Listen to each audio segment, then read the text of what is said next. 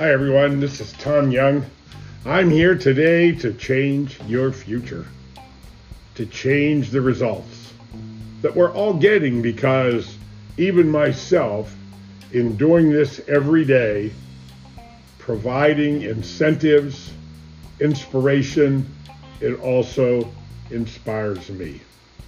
That is the importance of understanding self talk because the words that come out of your mouth are the most powerful words to your own self. When you hear your own words, you are more apt to believe you than actually believing anybody else. As we start our program today, which is really about stop stinking thinking, well, how do I do that? We're going to talk more about that today. We start every presentation with prayers. Prayers for everybody in the world. We all need to pray for each other. This China virus, this thing that has gone around the world, it may be time before we know what the original context was of this thing that has happened and how it will affect people in years to come because what has happened in the last 14 to 16 months, 18 months, isn't ever going to go away. It changed our thinking, it changed our perspective, it changed our perceptions. So we need to pray for everybody. We need to pray for those who have lost loved ones. I just talked to somebody yesterday and they were talking about a death in their family a year ago and and the person died alone in a hospital they weren't allowed to have visitors, and, and weeks went by and weeks went by, and they passed away alone. I cannot fathom that. We need to pray for all of those people that have been lost. The Lord would gather them into his arms and take them to his kingdom in heaven. And pray for those who have lost loved ones. In Jesus' name we pray. As we get started today, we're going to start with a quote today we're going to talk about Eleanor Roosevelt today. Eleanor Roosevelt, we've been talking about her for the past couple of days. Here's a couple of quotes for today. The giving of love is an education in itself. We gain strength and courage and confidence by each experience in which we really stop to look fear in the face. We must do that which we think we cannot. What is to give light must endure the burning. What is to give light must endure the burning. When you cease to make a contribution, you begin to die. Women are like tea bags. We don't know our true strength until we are in hot water. I thought that was really good. And tomorrow we'll talk about a quote or two from Dwight D. Eisenhower, one of the presidents of USA from back in the 50s after World War II. You know, it's stopping our stinking thinking. It, it, it really, remember the principles of prosperity. Let me talk about those for a minute. Thinking, owning a perspective Promoting a prosperity mindset eliminates poverty. Scarcity thinking keeps you stuck. I, I, I printed off an article on, on uh, the internet today. I was looking for information. Five signs you may have a poverty mindset. Lack of ambition. People who struggle to create abundance in their lives often have very limited dreams and goals.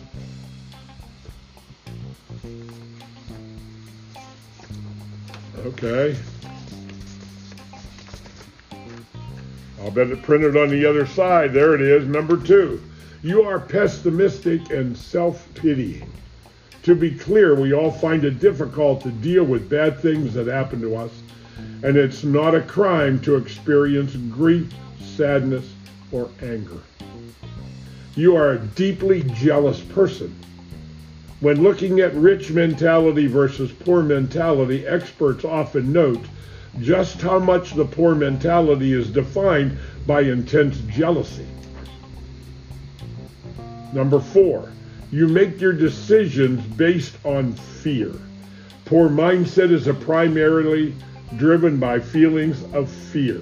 So even when you exercise your agency, you do so feeling like your back is against the wall. Number five, you focus on what you don't have, not what you do have. When obsessing over how to break poverty cycles, you may naturally feel drawn to thoughts about what you lack. After all, it's this lack that makes you want something different. And on and on. So I'm preparing for my radio show next Tuesday at 9:10 a.m. Eastern Time, and I will broadcast live on the Facebook. The radio station WBVP hyphen WMBA also broadcasts live on Facebook. You can catch them there. And again, that's WBVP hyphen WMBA, and you'll find their page that way. If we stop and think differently, thinking differently changes our perceptions. Remember, I talked about this. Our perspective is how we see life. That's our perspective.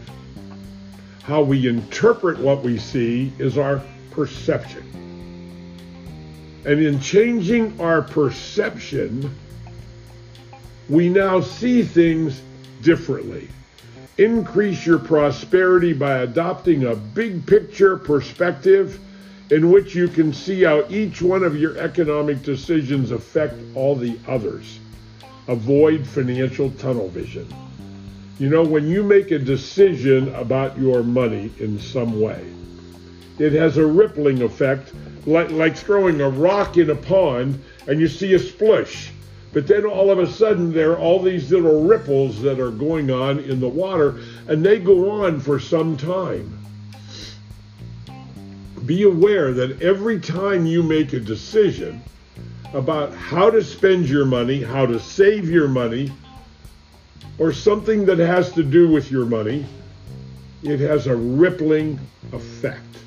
It has a rippling effect over you currently, but it also has a rippling effect over your future. And when I start to see things differently, I want to verify my thinking. And therefore, we need to learn how to measure differently. Measure, always measure your opportunity costs, what your dollars could earn if they did if you did not spend or commit them elsewhere. Awareness of opportunity costs enables you to recover them. Ignore this at your peril. Next one is flow and then control. We'll talk about more of those, but I wanted to get into this and I want to stay on this poverty thinking type approach to our financial lives. And, and if I look at typical planning, typical financial advice that we receive in the marketplace, puts you at odds with abundance thinking, with prosperity mentality. Because first off, it starts with needs and goals. What do you basically need? What are your needs and goals? And you know what? That does not take you to abundance. If you make decisions based on needs, I can assure you that you will never have what you said you need. Need is a negative thinking type of thought. Because if needs were motivators, I need to make more money. That would motivate me to get another job, to work part time, to to add another source of income in some way if I need to make more money. And you know what? Everybody needs more, and it does not motivate me to have more. Goals do not always motivate me unless they're tied to a dream. In other words, let's talk about this perspective all the way from the beginning. Because in life, and I always encourage people to take a piece of paper or a tablet and start making a list of all of those things that you dream about having, that fancy new car, that new house, uh, whatever it is, that, that vacation that you would like to have, that new fishing rod that you would like to have, that new hunting rifle you'd like to have, all of those type of things are dreams that are written down on a piece of paper.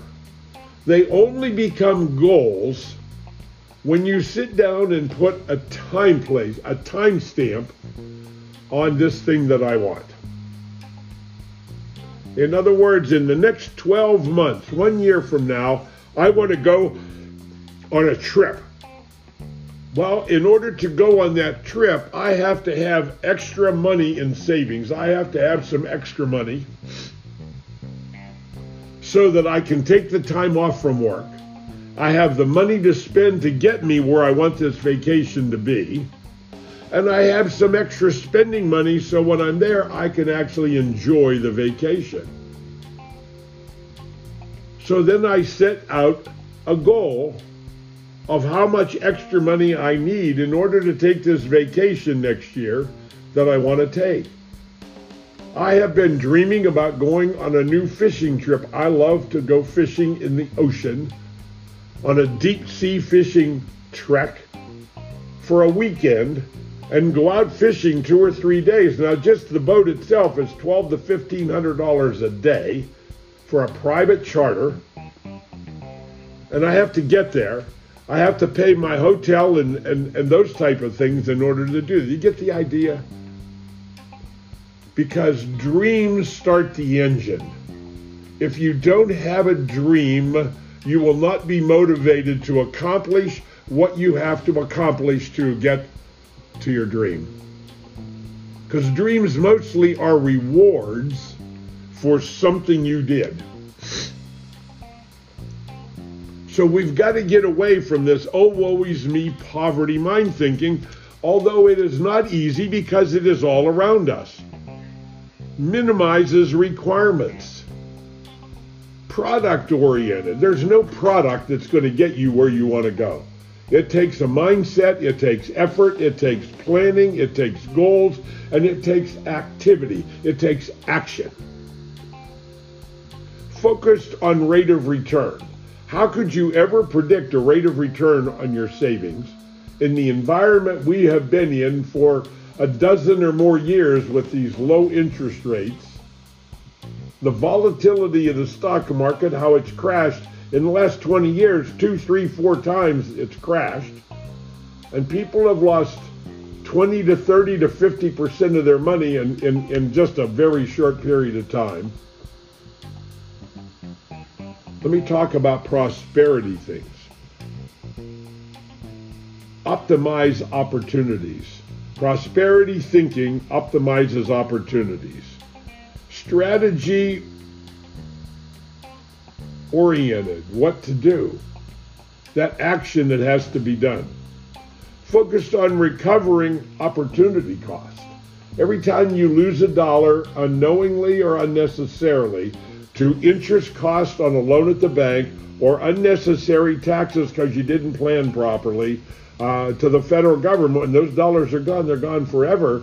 But what you lost was the interest that that dollar would have earned, not for a week, a month, or a year, or 10 years, for the rest of your life. Those are huge amounts of money.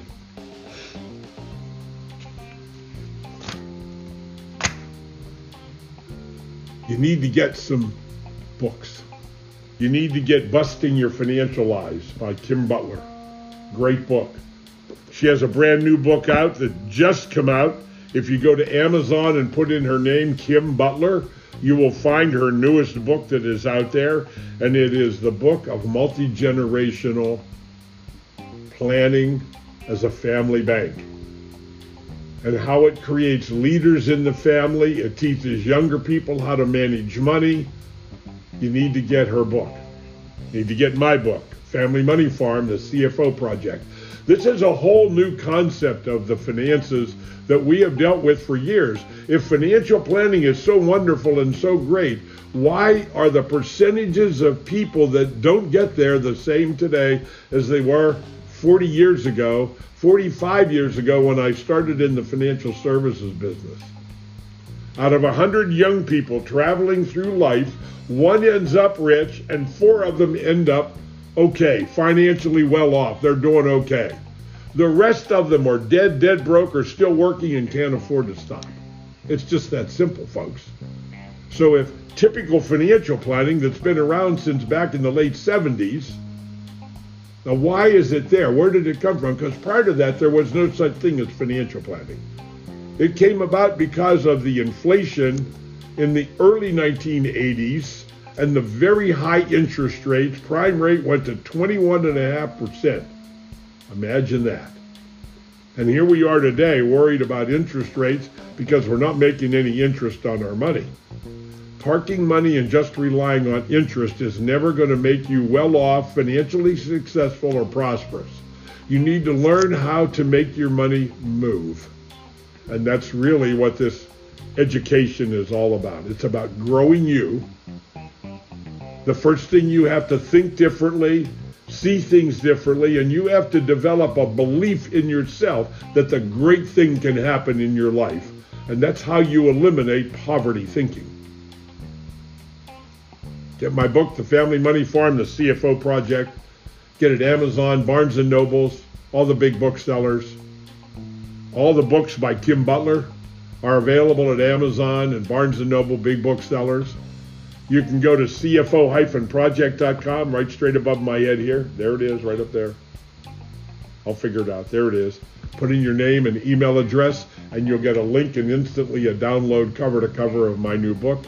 And when you do that, there is an opportunity to start your education process to prosperity. There are other items there that will change your thinking, change your life, and everything I talk about here is mathematically provable. I have a thousand dollar challenge for anybody that can disprove anything that I talk about on here dealing with your finances. But don't bring your opinion or Aunt Mary's or Billy Bob's from work.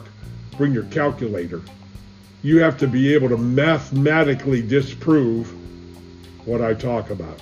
I offer that challenge and a thousand dollar reward to anybody that can disprove the theories that I talk about and that I can prove mathematically. God bless.